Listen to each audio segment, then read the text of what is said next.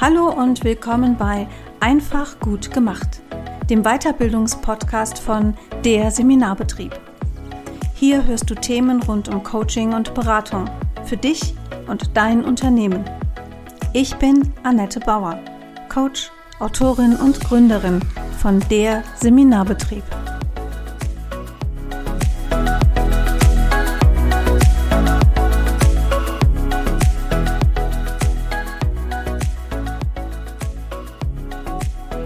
Heute gibt es von mir eine kleine Extra-Begrüßung, bevor das eigentliche Interview startet. Warum ist das so? Leider spielt im Moment die Technik ein bisschen verrückt und nicht nur, dass beim letzten aufgenommenen Podcast-Interview die Tonspur des Gastes totaler Schrott war. Heute hat irgendwie die Technik schon wieder gefuchst und ich kann leider nur die Tonspur aufnehmen, wo sowohl der Gast als auch ich ähm, zusammen drauf sind. Das führt dazu, dass leider die Lautstärke schwankt und ich hoffe, ihr seht es mir nach, aber das Interview ist so cool. Es geht um Emotionen. Also, denkt bitte dran, wenn ihr es auf dem Kopfhörer hört, dass meine Stimme immer ein bisschen lauter ist als die meines Gastes Silvana Perwan. Und jetzt geht's mit der Folge los. Herzlich willkommen bei Einfach gut gemacht und ach, ich freue mich ja am Start jeder Podcast-Folge. Aber heute habe ich einen Gast hier bei mir. Ähm, ja, wir kennen uns jetzt oh schon eine Weile. Ich kann gar nicht genau sagen, wie lange, Silvana. Ich auch nicht. Ich weiß es nicht. Das sind die guten Beziehungen, wo man vergisst, wie lange man sich schon fünf, sechs Jahre. Ja, das könnte echt hinkommen. Also eine Frau, die ich sehr schätze, eine sehr ähm, eine sehr gute Kollegin, sehr tolle Kollegin, fachlich ganz auf der Höhe. Silvana Perwan aus Siegburg. Herzlich willkommen, Silvana. Schön, Annette. Ich bin froh, dass ich hier sein darf. Ja, ich bin froh, dass du da bist. Silvana ist ausgebildet in NLP, in NLC, in Hypnose, in M-Trace. Dort ist sie Coach und Lehrtrainerin in EFT, in EMDR, in Mimikresonanz. Es gibt bestimmt noch ein paar Sachen mehr, die du gar nicht jedem verraten hast. Das stimmt, so Sachen, die ich nicht so. Nee, das ist. so. Ja, so ein paar habe ich hinten weg. Aber man merkt schon, ähm, du, bist, du bist Coach mit Leib und Seele. So würde ich das mal formulieren. Es ist eine Berufung tatsächlich. Ich bin mhm. wirklich Coach mit Leib und Seele und ich liebe es nach wie vor jeden Tag, was ich tue. Sehr schön. Was uns beide verbindet, ähm, ist nicht nur so eine sehr große Lebensfreude. Also ich glaube, wir können uns beide echt am Leben erfreuen und sind beide Genussmenschen. Ähm, uns verbindet das Emotionscoaching. Wir sind beide integrative Emotionscoaches und heute in dieser Podcast-Folge soll es auch mal ganz speziell um Emotionen gehen. Warum sind die wichtig? Was ist das eigentlich? Kann man das essen? Äh, kann man die mal in die Ecke stellen oder nicht? Genau. Und ähm, als ich mein zweites Buch geschrieben habe, wollte ich gerne eine Unterscheidung von Gefühl und Emotion in mein Buch aufnehmen. Und dann hat meine Lektorin gesagt, nö, Frau Bauer, das streichen wir raus. Das interessiert kein Mensch, braucht niemand. Ich war echt so ein bisschen pikiert, weil ich schon finde, dass ein Gefühl und eine Emotion im Fachkontext was anderes ist. Wie siehst du das? ist es definitiv. Ähm, das Gefühl ist die im Körper repräsentierte Emotion. Mhm. Genau. Emotion ist ja ein Handlungsprogramm, was uns auffordert, etwas mhm. zu tun. Und das Gefühl ist das, was wir im Körper wahrnehmen. Ne? Also mhm. Ein Hungergefühl ist ja auch ein Gefühl, das nehmen wir im Körper wahr, aber es ist keine Emotion. Das stimmt. Ach, das war eine sehr schöne, knappe ähm, es war eine sehr schöne, knappe Version dessen, was ich damals auf ungefähr zwei Seiten schreiben wollte.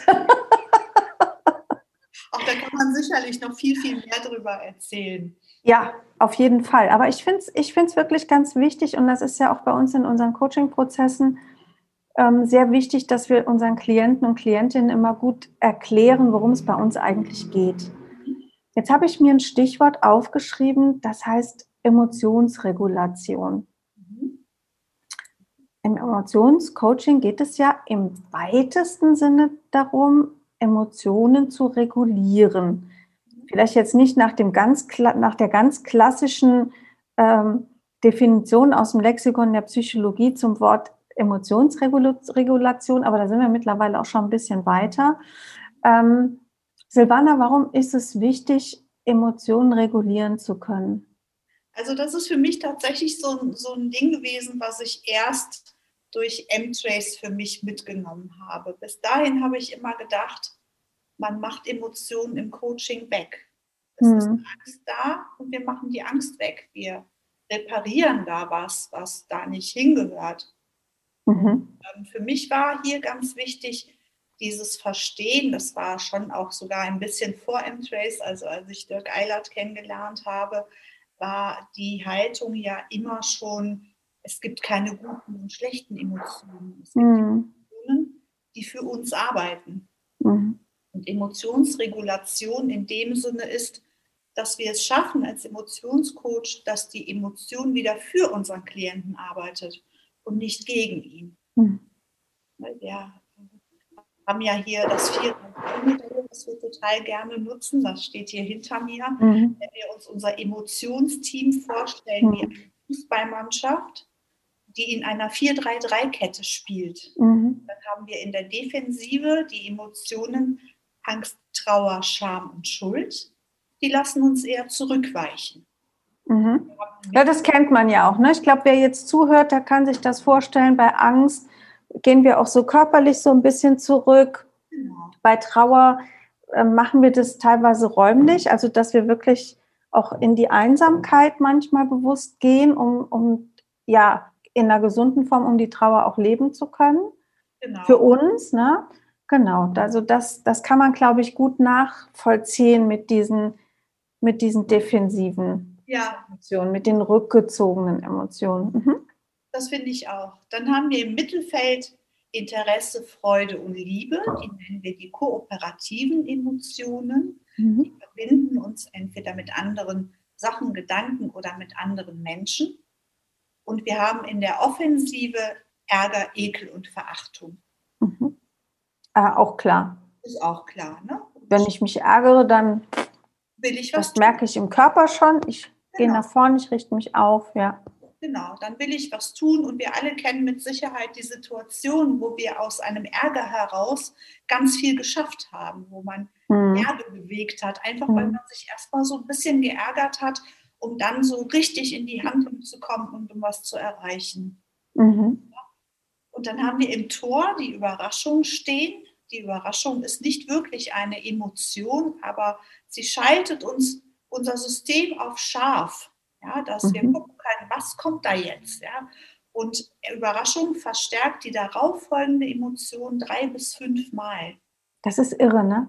Das ist völlig Das irre. ist wirklich irre, das muss man sich mal klar machen. Also wenn, wenn ich sowohl im positiven als auch im negativen Sinn überrascht werde, also egal, welche Emotion sich an die Überraschung anschließt, die kommt ja unmittelbar, aber sie ist nicht sofort da. Es ist ja auch nochmal dran, sich das bewusst zu machen. Egal, ob das eine positive oder eine negative Überraschung ist, in mir drin ähm, schnellt dann alles sofort aufs Dreifache hoch. Genau, ja. Also bei, bei überraschenden Geschenken wie Weihnachten, ne, wenn man dann mhm. etwas bekommt, womit man nicht gerechnet hat, ist es drei bis fünfmal schöner. Aber vielleicht kennst du ja auch so Situationen, wo es dich richtig aus den Socken gehauen mhm eigentlich ein Lob erwartet hast und da kommt dann eine Kritik. Und die tut dann auch drei bis fünfmal mehr weh, als wenn du damit gerechnet hättest. Ja, und das, und das Gegenüber ist sich dessen gar nicht bewusst. Ja. Das ist schon, ja, das ist spannend. Das ist vielleicht für uns auch fürs Coaching ähm, ganz wichtig, als, also auch für die Kolleginnen und Kollegen, die dem Podcast zuhören, es gibt ja auch im Coaching Überraschungssituationen, wo Klienten etwas erkennen oder erfahren über, den, über die Arbeit im Prozess, womit sie nicht gerechnet haben. Auf jeden Fall, ja. Und, und auch, auch die Emotion, die sich daran anschließt im Coaching, die ist ja auch verdreifacht. Die ist verdreifacht, genau. Und die gilt es dann entweder zu stärken, wenn es schön ist, mhm oder eben nochmal zu bearbeiten und nochmal eine Runde zu drehen, um zu gucken, was, was bleibt denn davon am Ende übrig. Hm. Das hatte ich heute noch als Erkenntnis, dass, dass es eine Überraschung war. Also heute noch meine Klientin im Coaching, die hatte in eine Situation im Alter 20, wo sie gedacht hat, das habe ich im Griff, ich kann meiner Freundin helfen. Mhm. Und dem war dann nicht so. Und die ist ganz, ganz tief gefallen. Ne? Also die hatte richtig Fallhöhe aufgebaut in, mit ja. dem Gedanken, ich kann ihr helfen, ich werde jetzt für sie eine Unterstützung sein und konnte dann nicht. Also sie war nicht fähig, dieses Problem für ihre Freundin zu lösen oder ihr damit zu helfen und ist dann ganz, ganz tief gefallen. Und das hat jahrelang ähm, richtige Spuren hinterlassen. Mhm. Das, ist ja, das ist irre. Das finde ich gerade, das finde ich jetzt schon mal eine ganz wertvolle Information, die wir heute schon mal den Hörerinnen und Hörern ähm, mitgeben. Denn ich glaube, das ist was, das wissen, das wissen viele wirklich nicht. So, jetzt sind wir über die Überraschung so ein bisschen abgedriftet. Da gibt es ja noch ein Spielfeld, ne? Genau, da ist dann noch der Stolz, der steht an der Seitenlinie, nicht etwa, weil er nicht mitspielen darf, sondern Stolz ist der Trainer an der Seitenlinie und es meint den authentischen Stolz, der die Frage beantwortet, was habe ich durch mein Handeln erreicht, auf das ich stolz sein kann. Mhm. Also ich bin stolz auf mein gutes Aussehen oder meine Intelligenz gilt hier nicht, dafür hast du nichts getan, sondern was hast du konkret durch dein Handeln erreicht, auf das du stolz sein kannst. Und Stolz hat so die Funktion, dass es uns an, ein, an unser ideales Ich annähert. Mhm. Das wollen wir immer wieder spüren. Und das ist etwas, was ich auch jungen Klienten gerne mitgebe. Also ich hatte heute keine Lust, Vokabeln zu lernen und ich habe es trotzdem gemacht. Und da mhm. darf man dann auch stolz drauf sein. Und mhm. Dich morgen, willst du das wieder fühlen und übermorgen wieder. Ja. Ganz schön. Und nochmal zurückzukommen auf unser Spielfeld. Was heute passiert ist, dass wir Menschen am liebsten nur mit dem Mittelfeld spielen möchten. Wir möchten ja, ja das stimmt. Interesse spüren. Ja? ja. Aber das geht nicht, das funktioniert nicht, weil wir brauchen das gesamte Team. Mhm. Wir brauchen sowohl die Defensive und wir brauchen die Offensive. Wir brauchen den Ärger, um in eine Handlung zu kommen.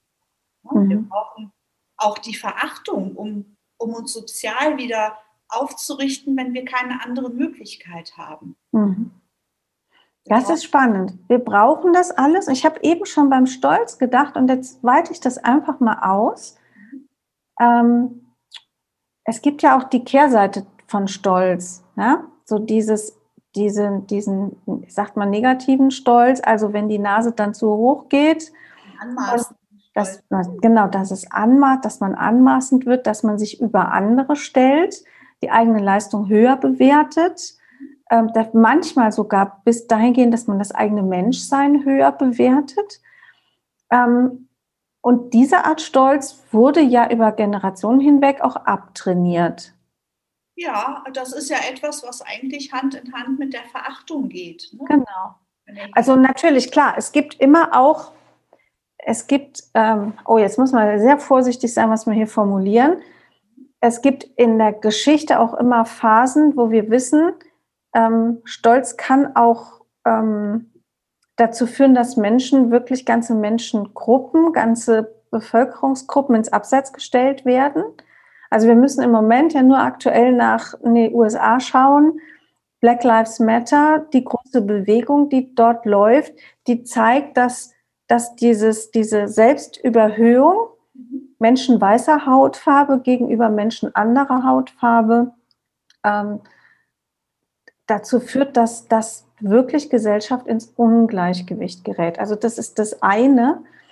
Aber es hat ja wirklich auch so eine Prüderie dazu geführt, dass über eine lange Zeit Menschen ausgetrieben wurde, stolz zu sein. Also ich glaube, in der Generation meiner Eltern ist es sehr verbreitet. Und ich glaube, dass unsere Generation davon auch sehr viel noch mitbekommen hat, dass Menschen erst lernen müssen, stolz zu sein auf etwas. Unbedingt, aber das ist die, diesen Stolz, von dem du jetzt berichtest, das ist die Schattenseite des Stolzes. Mhm. Person hat ja auch eine Schattenseite. Ne? Mhm. Das, das meint es nicht. Also äh, so wie ich auf die Welt gekommen bin, darauf brauche ich nicht stolz zu sein, weil dafür habe ich nichts getan. Mhm. Ich habe dafür getan, hier und jetzt in diese Welt geboren zu werden. Dafür kann ich dankbar sein. Ja, ich kann dankbar sein dafür, dass ich gesund bin. Ich kann dankbar sein dafür, dass wir hier recht sicher leben. Ich kann dankbar sein für meine Kinder. Ich kann stolz sein, dass ich sie auf einen guten Weg bringe durch Erziehung, durch das, was ich tue, was ich tue. Aber für meine Kinder zum Beispiel kann ich nur dankbar sein. Mhm. Ich bin stolz. Ja, spannend. Das finde ich ist auch nochmal auch noch mal wichtig, sich das klar zu machen. Natürlich kennen wir, da gehe ich jetzt auch von aus, dass alle Kolleginnen und Kollegen, die uns zuhören, diesen Unterschied natürlich kennen. Aber auch einfach klar zu haben, wie viel von unserem Emotionsspektrum über Erziehung, über gesellschaftliche Dinge auch ja, so ein Stempel kriegen von wegen, das hat man nicht. Also wie, ich, wie viele Kunden, Kundinnen, Klienten, Klientinnen ich mittlerweile auch schon im Laufe meiner Jahre als Coach hatte, die nicht wütend werden können. Mhm. Ja, also das ist doch total schade, weil, weil Ärger hat ja auch eine riesengroße Kompetenz. Ärger möchte dir sagen, tu was, mach mhm. jetzt was. Ja, und das dann abzutrainieren ist, ist echt total schade. Und ähm, also ich weiß nicht, wie oft du es im Coaching erlebst, dass Ärger tatsächlich als so eine Ressource erscheint. Ne? Wenn mich jemand klein gemacht hat mhm. und ich darf dann im Coaching diesen Ärger spüren, mhm. das ist ja tatsächlich in dem Moment eine super tolle Ressource. Ja, klar. Zeigt, ne? Und darüber mhm. kommen andere Dinge. Die ich aber sehr häufig auch erst als Ressource erklären muss, erschließen muss. Weil, wie gesagt, viele Leute denken, boah, das ist doch nicht in Ordnung, dass ich mich jetzt so darüber aufrege. Doch, es ist in Ordnung, dass du dich, lebst mal richtig aus, lass es mal raus. Sprich mal alles aus, was dir jetzt in den Kopf kommt. Und dann ist schon allein diese Erlaubnis, das ist schon ein Bahnbrecher. Und wenn man dann nochmal genauer hinguckt und sagt, ah, okay, und jetzt gucken wir, gucken wir da mal hin, wofür das steht. Ja. ja was der Ärger auch zu sagen hat, was die Wut zu sagen hat. Genau, ja. ja. Und wusstest du schon, Annette, also du weißt es auf jeden Fall, aber Zuhörer wissen es vielleicht nicht, dass je genauer wir unsere Emotionen benennen können, dass wir die entsprechend runterregulieren. Schon allein übers Benennen. Ne? Alleine ja. übers Benennen. Ne? Also ja. alleine zu sagen, ich bin stinkend mich jetzt gerade. Ja. Kannst du. So mhm. wissen, was ist es für eine Emotionsfamilie? Reinzuführen, mhm will ich angreifen oder möchte ich mich zurückziehen? Mhm. Und dann das genaue Benennen, das reguliert die Emotionen schon runter. Und das finde ich super spannend. Ne? Weil mhm. dann ist es nicht mehr nur im Körper. Also du kennst es, wenn du wütend bist, dann, mhm. bist du ja quasi die Wut. Nicht ich bin wütend oder ich habe, äh, ich habe Wut im Bauch, sondern du bist ja die Wut. Ja. Es benennen kannst und sagen kannst, ich bin so stinke wütend, reguliert sich das schon einen Teil runter. Das finde ich auch nochmal richtig spannend. Ja, das ist auch eine super gute, ähm, ein super guter Hinweis für unsere Hörerinnen und Hörer. Das ist, also ich finde, das ist echt, ähm, es bereichert unsere Arbeit, wenn wir uns dann ähm, ein Sprach, ein Sprachpotpourri zulegen, also ein Wortpotpourri, so das meinte ich, glaube ich, ähm, zu den Emotionen. Also wenn wir selber auch uns einfach mal hinsetzen und sagen, okay, und was, was gehört denn dazu zur Wut oder zur Angst? Welche, ja. welche Worte bezeichnen das? Ja. Und wenn man Emotionscoach wird, ähm, dann ist es ja auch außerordentlich wichtig, genau dieses Spektrum zu lernen, um auch Emotionen zuordnen zu können. Weil wir sind ja, also auch, auch ähm, im Emotionscoaching sprechen wir von der Landkarte des Klienten, genauso wie im systemischen Ansatz. Und wir wissen ja eigentlich als Coaches, dass das, was der Klient sagt, nicht unbedingt das ist, was wir unter, also wenn der Klient sagt, boah, mir wird dann ganz flummerig. Mhm. So, super, jetzt ist das eh schon so ein Wort, das äh, steht ja nicht im Duden. Also musst du nach, ah, was, was, was bedeutet das denn, wenn es flummerig sich anfühlt? Mhm. Ja, so ein bisschen, so ein bisschen komisch, so ein bisschen flatterig. Ach, flatterig. So, sind wir immer noch nicht wirklich weiter. Aber der Klient hat eigentlich schon sehr deutlich beschrieben, um was es geht. Und wir nehmen ja dann im Emotionscoaching auch wirklich immer gerne das Körperempfinden mit dazu, weil sich bestimmte Emotionen ja auch an, in bestimmten Körperregionen niederlassen. Genau, ja. Vielleicht erzählen wir dazu auch noch ein bisschen was. Und guck mal, wie da schon, wie wertvoll da schon die Unterscheidung ist. Ist es eine offensive, eine defensive oder eine kooperative Emotion? Ne? Mhm. Lummerig kann mir auch sein, wenn ich verliebt bin. Ja. Also da, da, hilft schon alleine auf die Körpersprache zu achten und äh, zu wissen, in welche Richtung könnte das denn gehen? Mhm. Und, ähm, sowohl für uns selber als auch für den Klienten. Also, ähm, ganz spannend finde ich das bei der Spinnenangst. Wenn ich dann frage, sag mal, wenn du eine Spinne siehst, willst du dann weglaufen oder draufhauen?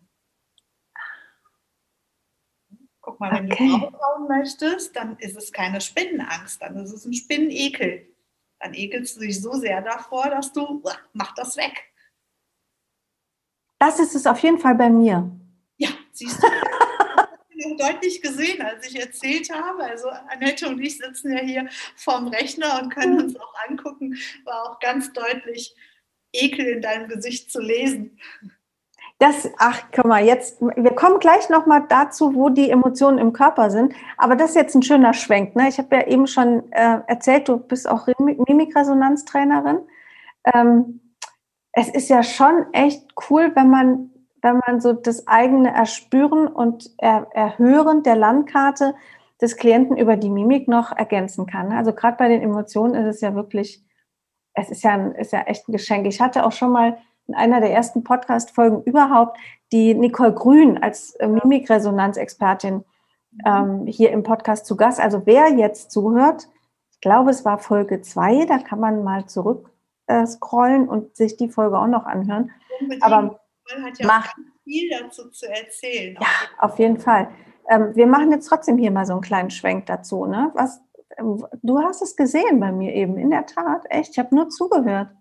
Ja, es ist, ähm, Ah, die Nase ging hoch. Ah, okay. Und das Gute, Annette, ist, wir, wir, Menschen werden ja mit der Fähigkeit zur Mimikresonanz geboren, aber wir trainieren es uns ab.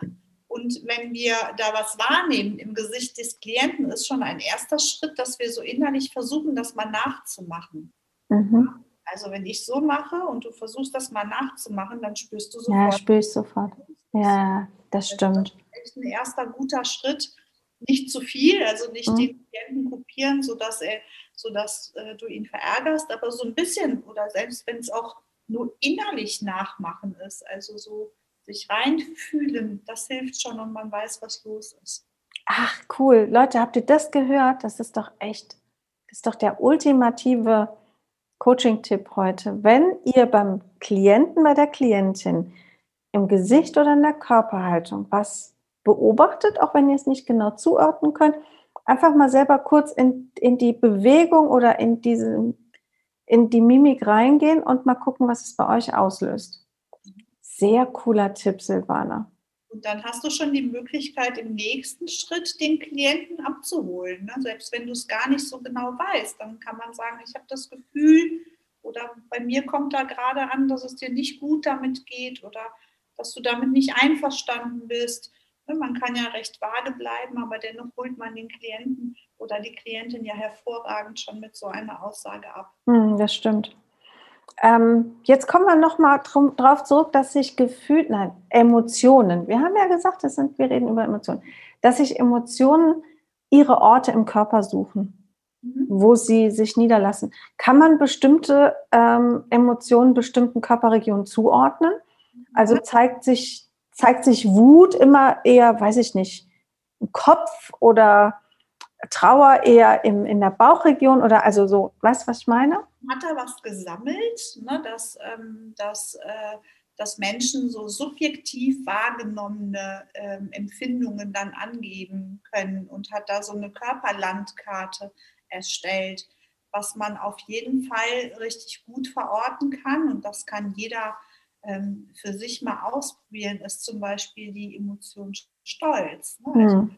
wenn du in die Emotion Stolz reingehst, dann, dann richtet das schon auf. Ne? Also dann wird man größer und äh, der Kopf geht leicht nach oben und da fühlt man sich schon wesentlich besser und man öffnet auch so ein bisschen äh, die Körpermitte. Ne? Mhm. Also die Schultern gehen so nach hinten, ne? so, ja defensiven Emotionen, die lassen uns eher so ein bisschen nach vorne einfallen, um mhm. sich auch zu schützen. Ne? Ist ja auch so was ganz Schützendes, wenn man die Hände über dem, äh, vor dem Körper zusammenträgt. Mhm.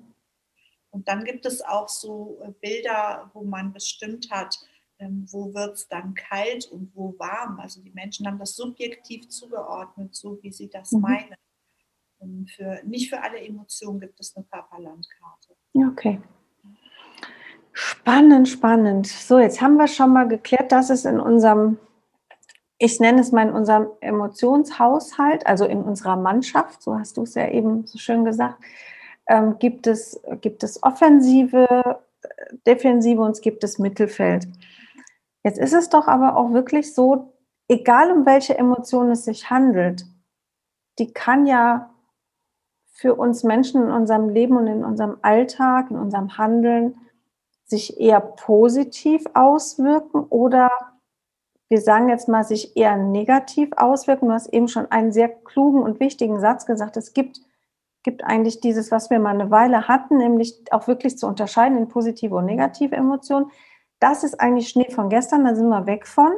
Gott sei Dank. Ähm, Gott sei Dank sondern wir gucken jetzt darauf, wie wirken sich Emotionen in unserem Handeln aus und sind sie eher förderlich oder halten sie uns zurück, mhm. hemmen sie uns oder verleiten sie uns vielleicht zu Dingen, die wir ohne die Emotionen so nicht gemacht hätten. Ja. Und dann gibt es im Emotionscoaching die Sprachweise von der funktionalen und der dysfunktionalen Emotion. Ganz genau, ja ist eine ganz spannende Geschichte und die lohnt es wirklich mal für unsere Kolleginnen und Kollegen ein bisschen auseinanderzunehmen. Ähm, sehr schönes Beispiel ist immer die, wenn jemand mit einem Prüfungsthema zu dir ins Coaching kommt und sagt, ich habe solche Prüfungsangst, dann wäre ja die erste Frage, sag mal, hast du dich denn auf die Prüfung vorbereitet? Mhm. Ja, wenn nein, dann hat die Angst ja durchaus ihre Berechtigung. Sie möchte, dass du dich in Sicherheit begibst. Und Sicherheit ist ja in dem Fall nicht weglaufen. Ich schreibe die Prüfung nicht, das wäre ja Quatsch, weil du willst ja deinen Weg gehen. Sicherheit würde in dem Moment bedeuten, bereite dich ordentlich auf die Prüfung vor. Mhm. Bring dich in Sicherheit. Ja, also an der Stelle ist die Angst durchaus berechtigt. Bereite dich vor, lerne und dann gehst du in die Prüfung. Und wahrscheinlich gehst du dann auch in die Prüfung mit dem Gedanken, ich habe mich vorbereitet, ich weiß, was ich weiß und gehe jetzt. Wenn du dich aber vorbereitet hast und alles Mögliche getan hast, um gut in die Prüfung zu gehen und du hast dann immer noch Angst, dann macht die Angst zu viel. Dann arbeitet sie viel zu viel und blockiert. Ne? Also die, die erfüllt das Bedürfnis, was du hast. Und das wäre der nächste Schritt, den ich gleich noch gerne sagen würde. Sie hat keine Möglichkeit, das Bedürfnis zu erfüllen. Hm. Weil wir Menschen werden ja alle geboren mit neurobiologisch angelegten Grundmotiven, mit Bedürfnissen. Wir haben alle das Bedürfnis nach Durchsetzung und Einfluss. Jedes Kind, was auf die Welt kommt und auch wenn es noch so klein ist und es kriegt die Hose nicht gewickelt und wird nicht gefüttert, dann schreit es, weil es sich durchsetzen möchte. Es möchte mhm. selbst ständig was erreichen, nämlich sagen, ich habe Hunger oder die Hose ist voll. Wir haben alle das Bedürfnis nach Ordnung und Stabilität. Wir müssen uns sicher fühlen und das verstehen, was so gerade um uns herum ist. Wir haben alle das Bedürfnis nach Harmonie und Geborgenheit. Wir müssen uns behütet fühlen und geliebt fühlen, damit aus uns was werden kann. Und wir haben alle das Bedürfnis nach Inspiration und Leichtigkeit. Wir wollen uns entwickeln und unseren Weg nach vorne gehen und äh, immer was Neues lernen, interessante Sachen sehen. Und die Emotionen sind eigentlich Bedürfniserfüllungsgehilfen. Sie zeigen uns an, welches der Bedürfnisse denn nicht erfüllt ist. Also wenn du eine Angst spürst, ist dein Bedürfnis nach Sicherheit nicht erfüllt. Ja, und das möchte dir sagen, also die Angst möchte sagen, bring dich in Sicherheit. Wenn du das schaffst und lernst und dich ähm, für die Prüfung vorbereitest, dann ist dein Bedürfnis nach Sicherheit und Ordnung, nach Struktur erfüllt und dir geht es gut. Wenn die Emotion aber blockiert und es nicht schafft, dieses Bedürfnis zu erfüllen, dann rattert sie immer weiter und arbeitet und arbeitet und macht mehr und mehr, aber du wirst nicht, nicht satt. Also der Akku von, äh, von Sicherheit wird nicht geladen. Mhm. Und so haben wir es eigentlich mit jeder Emotion. Jede Emotion, jede unserer zwölf Primäremotionen aus dem Team erfüllt irgendein Bedürfnis. Mhm.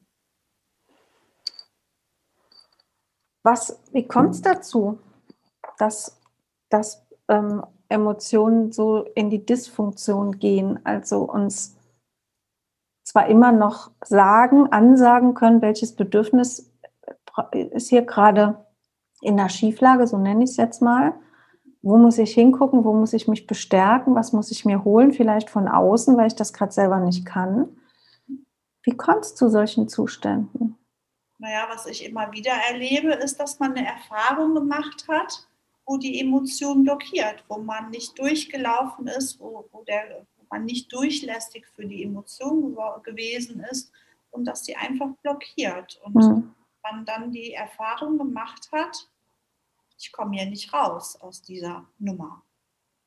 Und oft sind es ja unbewusste Vorgänge dann. Ne? Also es wird dir genauso ergehen, wie es mir ergeht im Emotionscoaching dass die Leute oft so ahnungslos sind. Sie, sie spüren, ich, stoße da immer wieder an den gleichen Punkt, immer wieder an die gleiche Blockade im Grunde. Und ich komme da aber nicht drüber hinweg. Ich meine, wenn Sie dann den Weg ins Coaching finden, ist ja einfach schon mal super.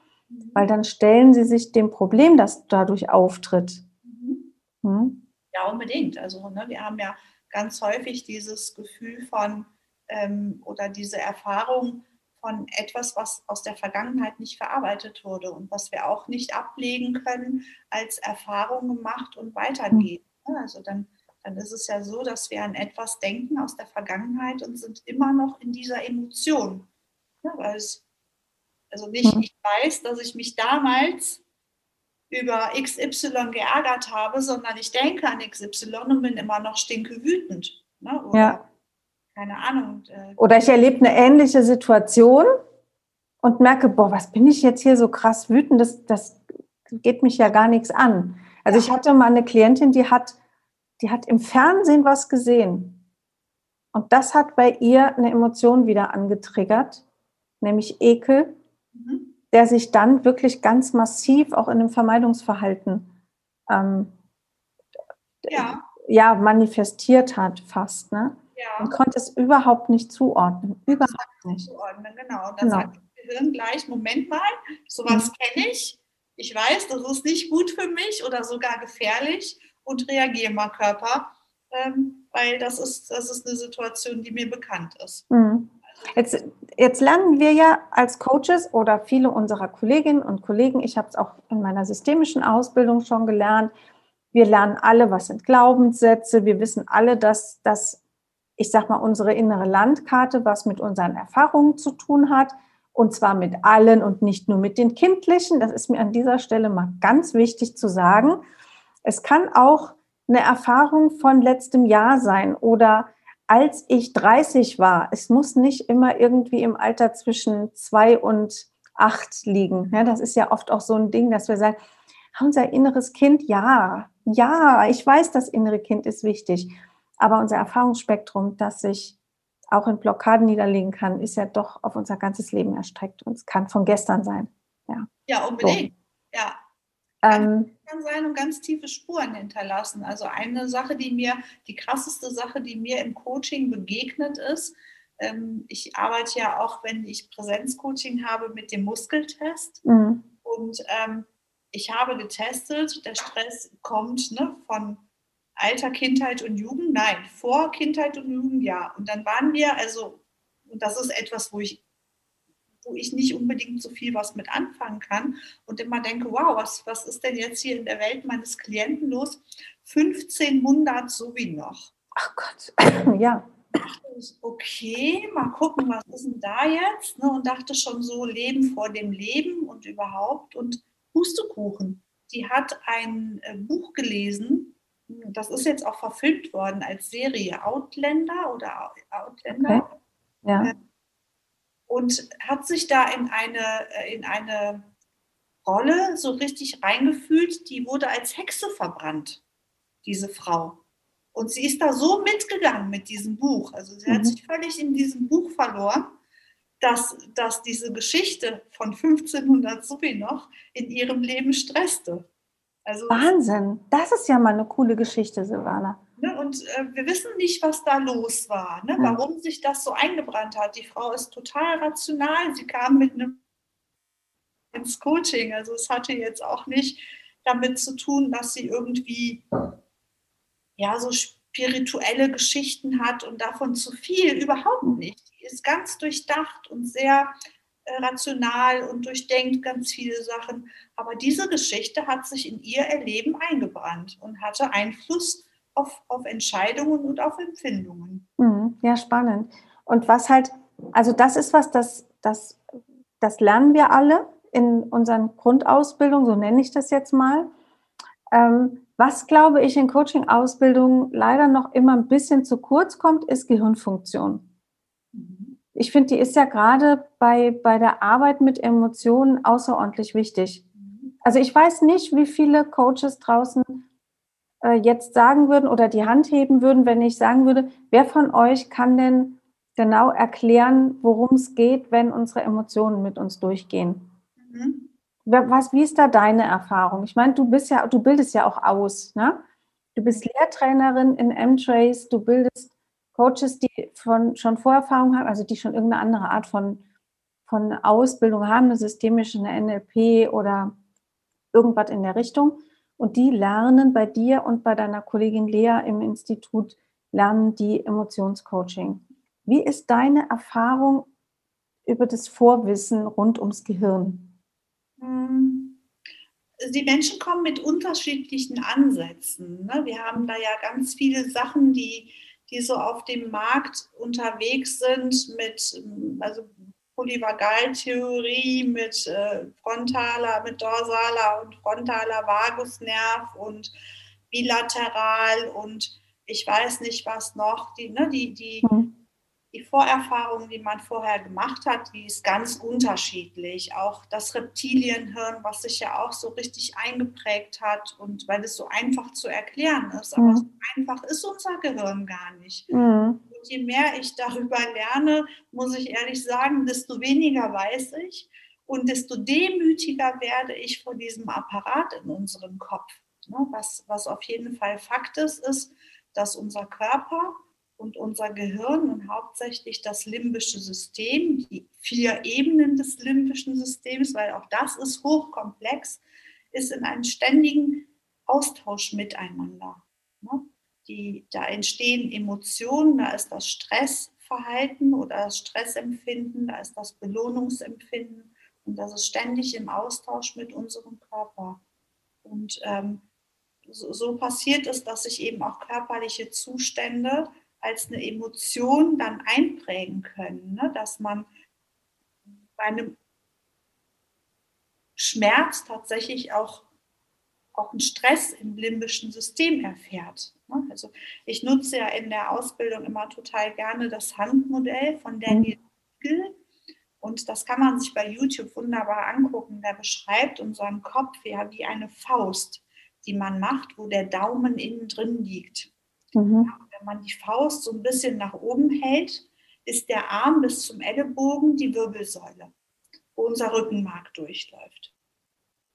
Sie an dem Übergang zwischen Arm und Hand das Stammhirn. Da liegen so die unbewussten Geschehnisse, Blutdruck, Atmung, all das, worüber wir nicht nachdenken und worauf wir keinen Einfluss haben. Dann liegt jetzt innen drin in meiner Hand der Daumen, das ist unser limbisches System und drumherum legt sich der präfrontale Kortex, der Verstand. Ja? Und so ist unser normales Tagesempfinden. Die beiden sind in gutem Austausch miteinander und der, der Verstand hat die Emotionen, sagen wir mal, immer ganz gut unter Kontrolle. Und jetzt ist es so, dass das limbische System, das hat keinen Feierabend. Das arbeitet mhm. ständig und immer, 24-7. Und der präfrontale Kortex ist erschöpfbar. Das ist wie so ein guter Arbeiter. Nach acht Stunden klingelt die Glocke und dann ist Feierabend. Manchmal mhm. macht er auch mal die ein oder andere Überstunde, aber eben nicht immer. Das ist wahrscheinlich der Grund, warum ich zu meinem Sohn so oft sage, oh nee, bitte nicht darüber jetzt abends diskutieren. Ja, genau, weil du ganz genau weißt, dass du dann unter Umständen an die Decke gehst. Oh ja, weil man dann eben limbisch reagiert. Und das ist nämlich genau so, wenn du dir oder wenn ihr euch nochmal das Gehirn als Faust vorstellt, wo der Daumen innen drin liegt, der Daumen, also das limbische System, drückt dann immer gegen den Verstand, sei mhm. es im Streit mit sag's ihm, sag's ihm, oder wenn die Belohnung ruft, die Schokolade zum Beispiel, ah. dann hat man den ganzen Tag standgehalten und hat die Schokolade nicht gegessen, weil das ist nicht gut für mich, ich möchte doch abnehmen und Zucker ist ja auch nicht so gesund. Das hält man dann aus bis, keine Ahnung, 20 Uhr oder 21 Uhr und dann macht der Verstand Feierabend, geht quasi und der Daumen ist am Drücker. Und man das ist doch, aber das ist doch super. Wir sind es gar nicht schuld, dass die Hose zu eng wird. Es ist das limbische System, das uns quasi dazu zwingt, Schokolade zu essen. Dankeschön. Unbedingt, genau. Und so ist es eben auch im täglichen Leben, wenn die Emotionen von innen ständig gegen den Verstand drücken und äh, sagen, mach mal, mach mal, tu mal. Und wenn der Verstand dann erschöpft ist und an die Decke geht, dann reagieren wir rein emotional, ohne die Verbindung Verstand und Emotionen zu spüren oder ohne die Emotionen im Griff zu haben. Hm. Und was machen wir denn, wenn wir im Emotionscoaching quasi den Verstand wieder dazu holen? Also wir bringen, wir bringen ja eigentlich dann Dinge in Verarbeitung. Also nicht eigentlich, meine Fragen klingen immer so, als hätte ich keine Ahnung, ne? aber soll ja ein bisschen spannend sein. Also im Emotionscoaching schaffen wir einen Ausgleich wieder. Wir bringen beide Instanzen wieder, ich sage immer, ins Team. Genau. Ja, dass, dass der Verstand und das limbische System, das Emotionszentrum einfach wieder wie auf Augenhöhe miteinander agieren können und sich, ich sage ja immer gerne zu meinen, zu meinen Klientinnen und Klienten, lass bitte immer Bauch und Kopf im Spiel. Super, ja, ja? schöne so. Aussage, genau. Ja. Weil wir ja auch, wenn wir nur zum Beispiel Entscheidungen nur aus dem Verstand treffen, können uns so um die Ohren fliegen, wenn wir die Intuition, den Bauch nicht mehr mit, mit reinnehmen. Und da entsteht ja auch gerade ein wunderbares Gefühl wieder für, für Intuition, für intuitives Arbeiten, für intuitives Entscheiden und, und nochmal die verschiedenen Instanzen zu hören. Ähm, wo spielt sich denn Verarbeitung ab? Also es ist so, dass sich, dass sich der präfrontale Kortex, unser Verstand, und das limbische System eine Stromzufuhr teilen. Die bekommen beide aus dem gleichen Akku Strom, sagen wir mal übertragen. Und wenn es so ist, dass, dass die Emotionen die Überhand nehmen, dann ziehen sie quasi dem Verstand den Strom ab, den Saft ab. Deswegen ist er abgeschaltet. Und das, was wir dann im Emotionscoaching machen, ist die Situation, die Emotionen angemessen zu aktivieren. Also so, dass das limbische System gegen den Verstand drückt und da sagen will, ich brauche jetzt hier die Energie. Also angemessen aktivieren, vielleicht sogar ein bisschen stärker als gewohnt. Also wir holen, wir holen den Klienten, die Klientin nochmal in dieses Erleben rein. Genau, in das Erleben, in die Emotion, nicht zu viel, aber auf gar keinen Fall zu wenig. Es muss angemessen aktiviert werden und bringen quasi den Verstand dazu, dass er die Kontrolle behält bzw. übernimmt. Und so werden Verarbeitung wird eine Verarbeitung angestoßen und zum Beispiel eine vergangene Situation so in den, durch das Gehirn gebracht, dass sie als vergangen abgelegt werden mhm. kann. Dass wir quasi wissen und auch spüren, das, was ich da jetzt fühle, das liegt in der Vergangenheit. Und nach dem Coaching können wir das dann auch genau so spüren. Ich denke an die Situation von damals und weiß, ich erinnere mich. Mhm. Bin in der Situation. Ja, genau. Und für dieses Wissen, also für das bereits Erlebte, für das Verarbeitete, für das in der Vergangenheit, ist ja auch ein anderer Bereich des Gehirns zuständig. Oh ja, genau. Du mhm. sprichst auf den Hippocampus an, nehme genau. ich an, ne? das kleine das kleine Seepferdchen in unserem Gehirn. Das finde ich total spannend. Der Hippocampus ist zuständig für die räumliche und die zeitliche Verarbeitung. Also der hat das räumliche Verständnis, wo sich was befindet in unserem Raum.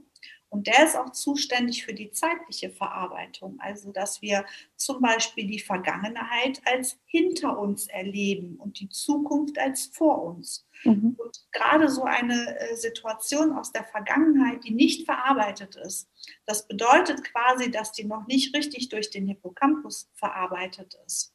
Und dazu gibt es dann im Coaching die Möglichkeit, wenn mhm. wir die im geschützten Rahmen, ne, also wir, mhm. Der Klient ist hier sicher bei uns und äh, vertraut und wir wissen, wir gehen die Situation mit ihm durch, dass er in diesem geschützten Rahmen die Emotion von damals nochmal durchlebt. Und was dann passiert ist, dass eine neue Emotionsspur, eine neue Lernerfahrung im Gehirn geschrieben wird. Also wir löschen keine, hm. keine Erinnerung. Ne? Man erinnert sich danach, nach dem Coaching ja immer noch an die Situation, aber wir haben erlebt, dass die auch in Ordnung sein kann. Mhm. Also wir sind jetzt nochmal, jetzt haben wir ja nochmal ein ganz spannendes äh, Thema gerade aufgemacht. Also nochmal so für, wie funktioniert das im Gehirn? Wir können uns vorstellen, dass jedes, jedes Erlebnis, jede Erfahrung, die wir machen, quasi durch unser Gehirn durchwandert.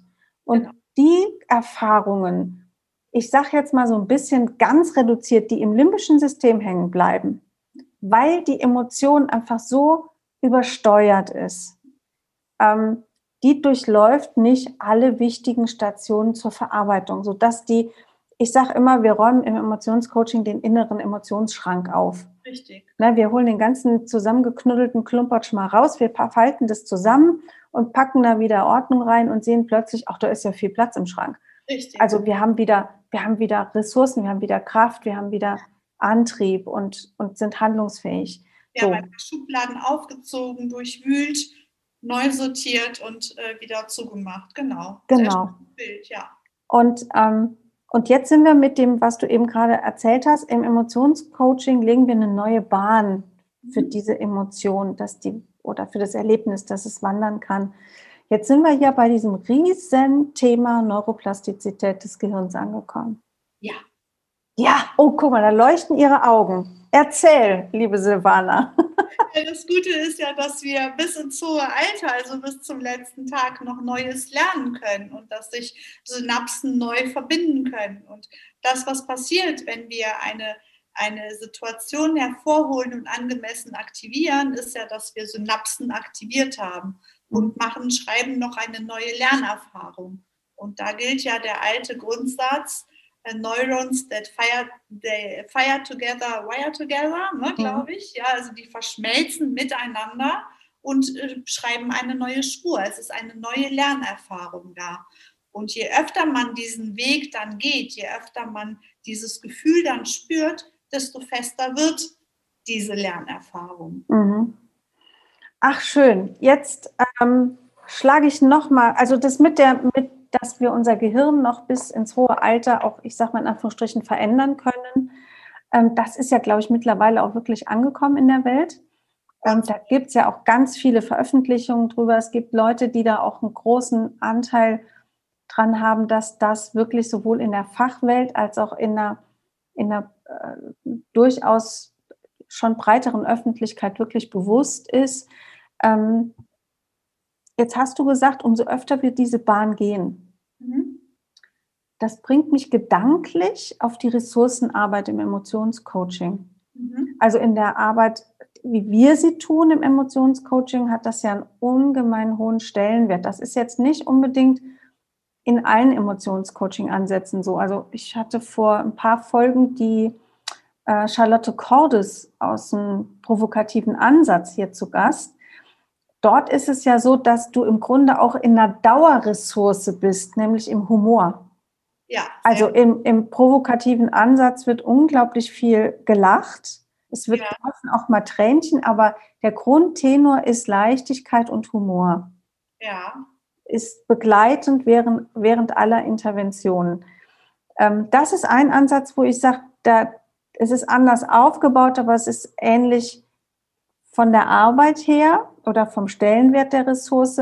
Wir machen das anders, aber warum sind diese, ist es so wichtig, dass wir unsere Arbeit mit Ressourcen unterfüttern?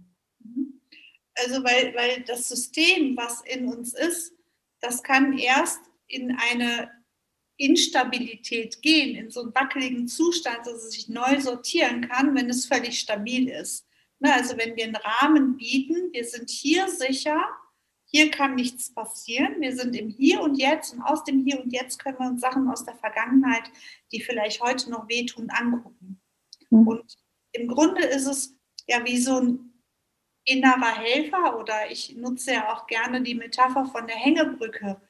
Wir, wir reichen dem Klienten die Hand oder die Hände, damit er mit uns gemeinsam über die sichere Hängebrücke gehen kann. Ja, das ist so das eine. Also wir durchschreiten das Problem und aktivieren die Ressource vorher auch im Klienten selber, sodass er sowohl unsere Hilfe spürt, ich bin da und trage das Thema mit dir, aber du hast auch innerlich die Kraft, um, um da auch ein ganzes Stück weit selber zu gehen. Und im Grunde sind wir da nur noch begleitend da und bieten einen Rahmen, einen geschützten Rahmen, sie alleine macht.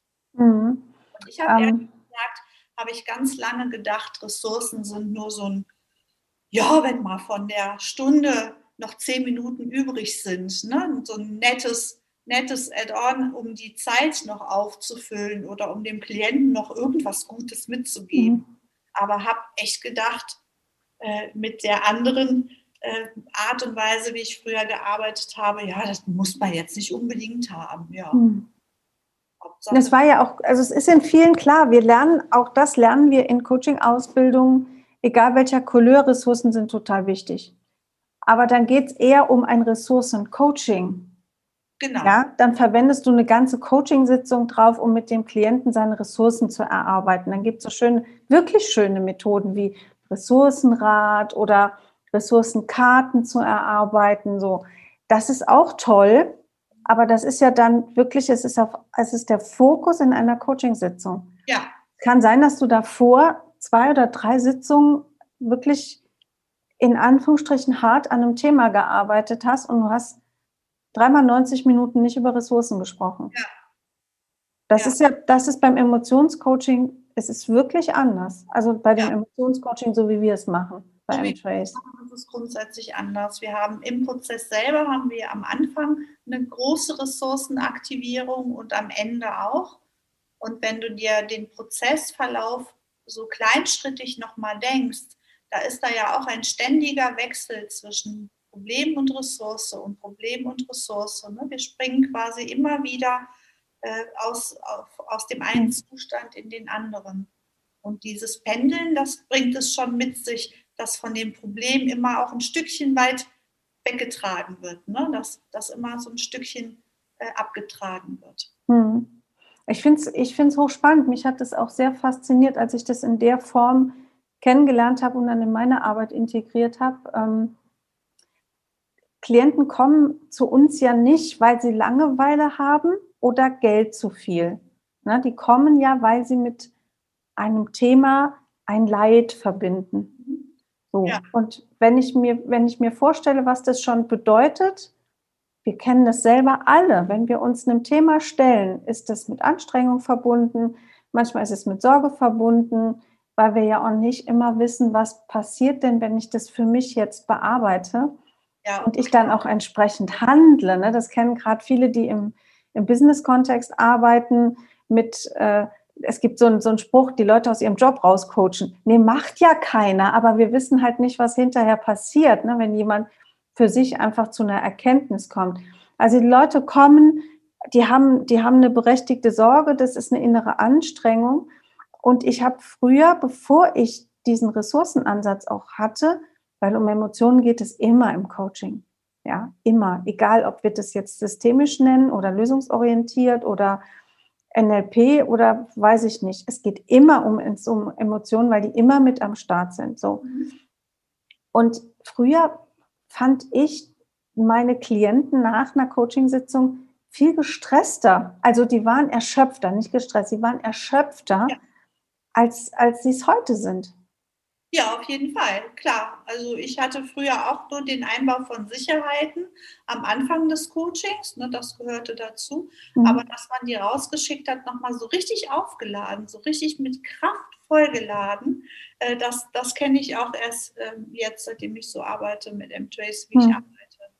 Ähm, das finde ich auch total klasse. Und aber eigentlich wollte ich jetzt was anderes sagen. Jetzt habe ich gerade ein bisschen den Faden verloren. Ressourcen, Ressourcen. Okay, bring, vielleicht. Kommt, kommt wieder. Ja, und ich finde, es, es passt ja auch. Also, wir reden ja heute im Kern über Emotionen. Das heißt, wir stellen der, der Emotion, die gerade in einer Dysfunktion ist, stellen wir ja immer eigentlich eine positive Emotion an die Seite. Genau. Über ja. eine Ressource, weil eine Ressource ist ein positives Erlebnis. Auf jeden Im Fall. weitesten Sinne, ja.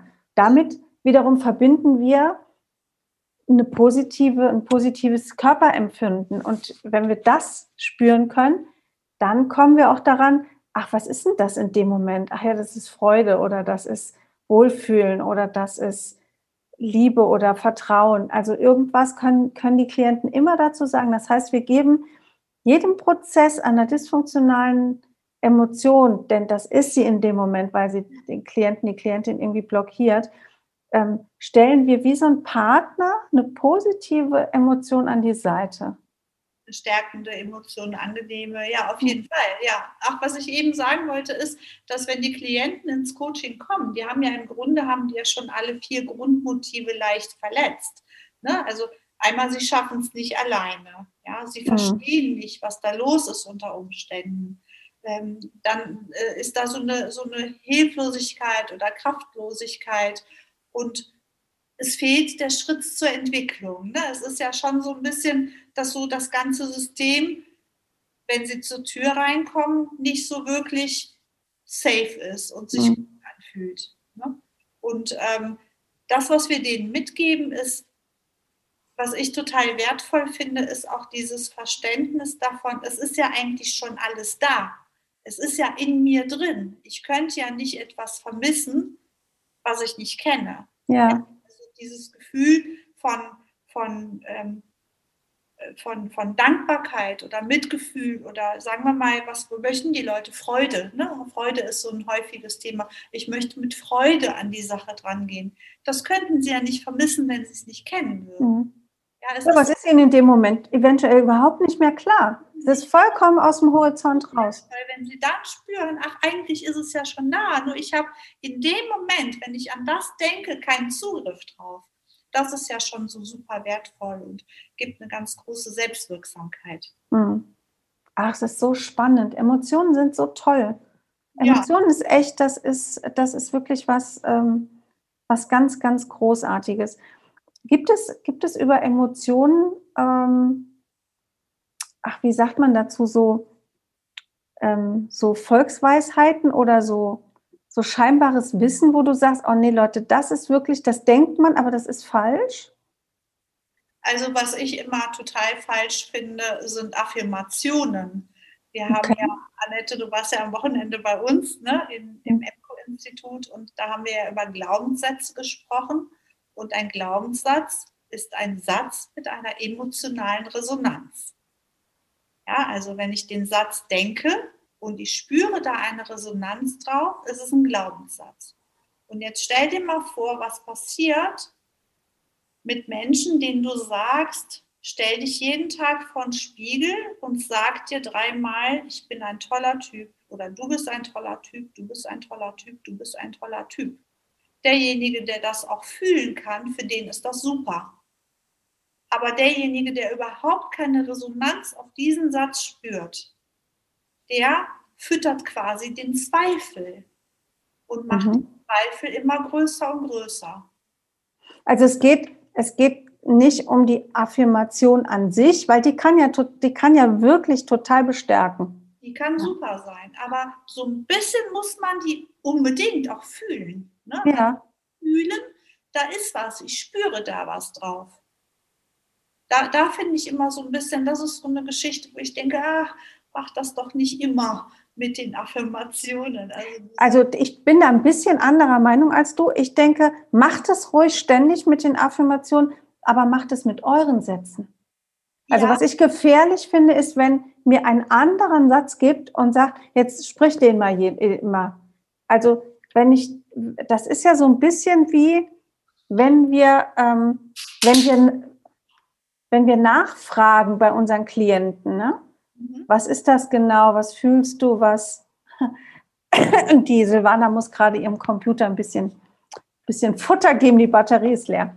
Ähm, also das Nachfragen, das Reingehen, also ich finde halt, eine Affirmation darf erarbeitet und erspürt werden, um zu gucken, was kommt aus mir heraus. Ja. ja? Damit ich eben das Positive daran fühlen kann. Klar, mit einer, mit ja. einer Negat also mit einer Affirmation, die mich eher triggert, ist mir nicht geholfen. Da gehe ich eher noch viel stärker in das, in das Problem rein, was ich eh schon habe. Gräbst dich noch viel tiefer rein, aber da habe ich echt auch schon, schon die, die schrecklichsten Aussagen gehört von äh, auch bis hin zu, du musst auch wirklich dran glauben. Und dann gibt man dem Klienten auch noch das Gefühl mit, du hast es nicht richtig gemacht, du hast ja, nicht ja. genug dran geglaubt.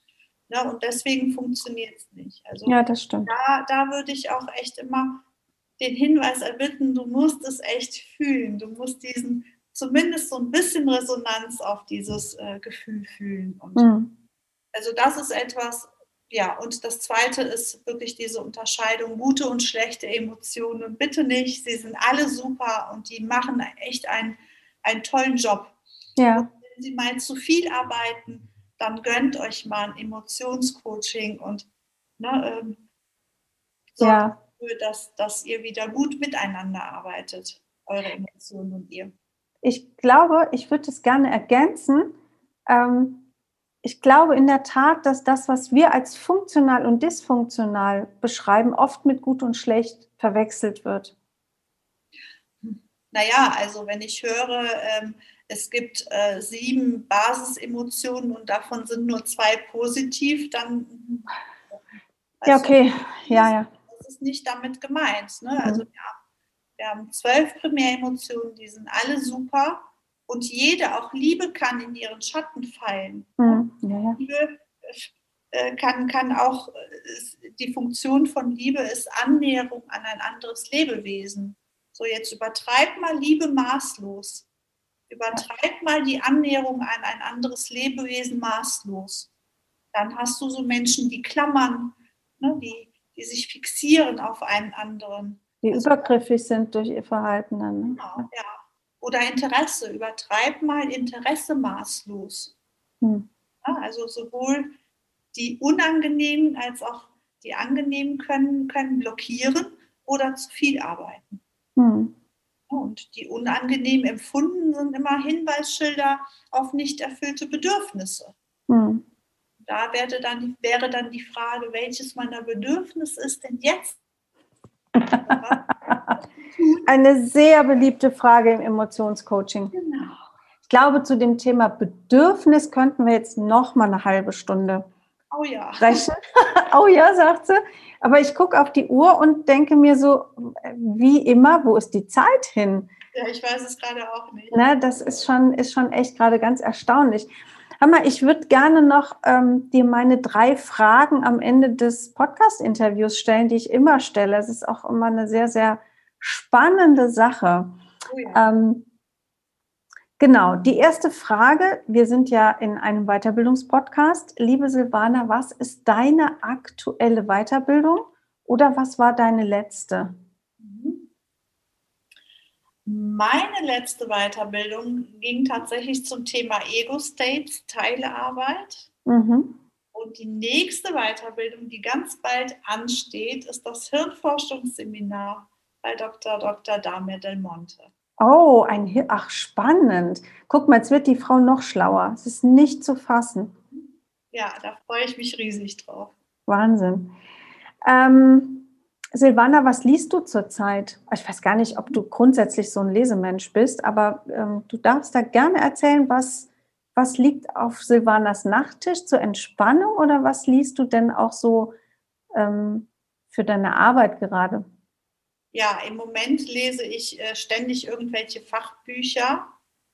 Hm aber warte mal, ich habe da auch einen Roman liegen, den muss ich mir auch nochmal, wie heißt denn das? Warte, äh, ich lese total gerne, wenn ich Romane lese, Rebecca Gablé oder G. Ach ja, ja. Und die hat jetzt ein neues, das habe ich angefangen, aber das, genau. Also historisch zur Entspannung. Historisch zur Entspannung. Und was ist, was ist, äh, was ist ein Sachbuch, wo du gerade dran bist, wo du sagst, boah, das ist auch echt, lese ich total gerne? Ich habe ähm, äh, Ego-States weiterverfolgt, die Ego-State-Arbeit, äh, weiß gar nicht, von wem das ist. Dann habe ich auch ständig immer hier von Eilatz irgendwelche mhm. Skripte oder Bücher in der Hand. Total gerne die Mimikresonanz Profi-Box, weil da einfach so unfassbar viel drin steckt. Mhm. Ja, und dann auch unsere Handouts, wo ich mhm. auch ähm, immer wieder noch ein bisschen was nachgucken möchte. Und, ähm, ja, sind ja eigentlich wirklich eigene Bücher, ne, die man nur nicht im Handel bekommt. Ja. Ach, sehr schön. Ähm, Silvana, die letzte Frage ist, was wünschst du dir für die Welt? Oh, ich wünsche mir für die Welt, dass jeder das Verständnis über Emotionen hat. Weil dann würde auch nicht passieren, dass, dass man die nicht leben darf. Dann würde man kein Zimmer, bis du dich beruhigt hast oder ja. ähm, du darfst dich nicht ärgern oder du musst nicht traurig sein.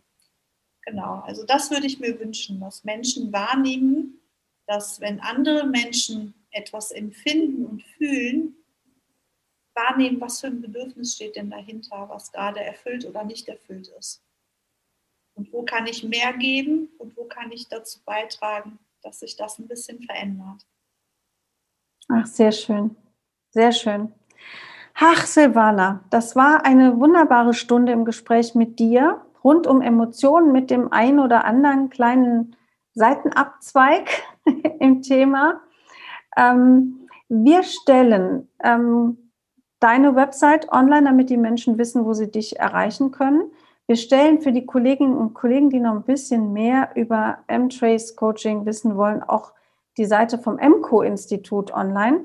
Das, äh, liebe Hörerinnen und Hörer, ist nämlich das Institut in Siegburg, das die Silvana zusammen mit ihrer Kollegin Lea Röckenqueider leitet, wo man sich zum Emotionscoach auch ausbilden kann. Es ist ein ganz tolles Institut, kann ich wirklich nur empfehlen. Zurzeit gibt es alle Ausbildungen dort auch online. Ähm, genau, und was wir vielleicht auch noch ähm, als, als Link mit in die Show Notes stecken, ist der, das äh, YouTube-Video von dem Handmodell. Oh ja. Vom Gehirn. Ja. Genau, das packen wir da auch noch mit rein und dann sind, glaube ich, unsere Hörerinnen und Hörer heute wieder sehr, sehr gut bestückt mit neuem Wissen und konnten vielleicht das ein oder andere auffrischen oder sich neu draufschaufeln und haben vielleicht auch Lust bekommen, sich mit Emotionscoaching noch mal ein bisschen genauer auseinandersetzen. Sehr gerne. Wer Fragen hat, darf sich auch gerne melden. Genau. Genau, super. Per E-Mail oder per Anruf oder per wie auch immer. Ja, ich kann nur sagen, Silvana ist ein wandelndes Lexikon rund um, doch, ich finde schon, rund um dieses Thema. Die Frau schüttelt immer den Kopf, aber die hat so viel Wissen, das ist unglaublich. Liebe Silvana, ich danke dir ganz herzlich für die Zeit und wünsche dir heute noch einen wunderschönen Tag. Dankeschön, ebenso. Und unseren Hörerinnen und Hörern sage ich wie immer ein fröhliches Auf Wiederhören. Wiederhören.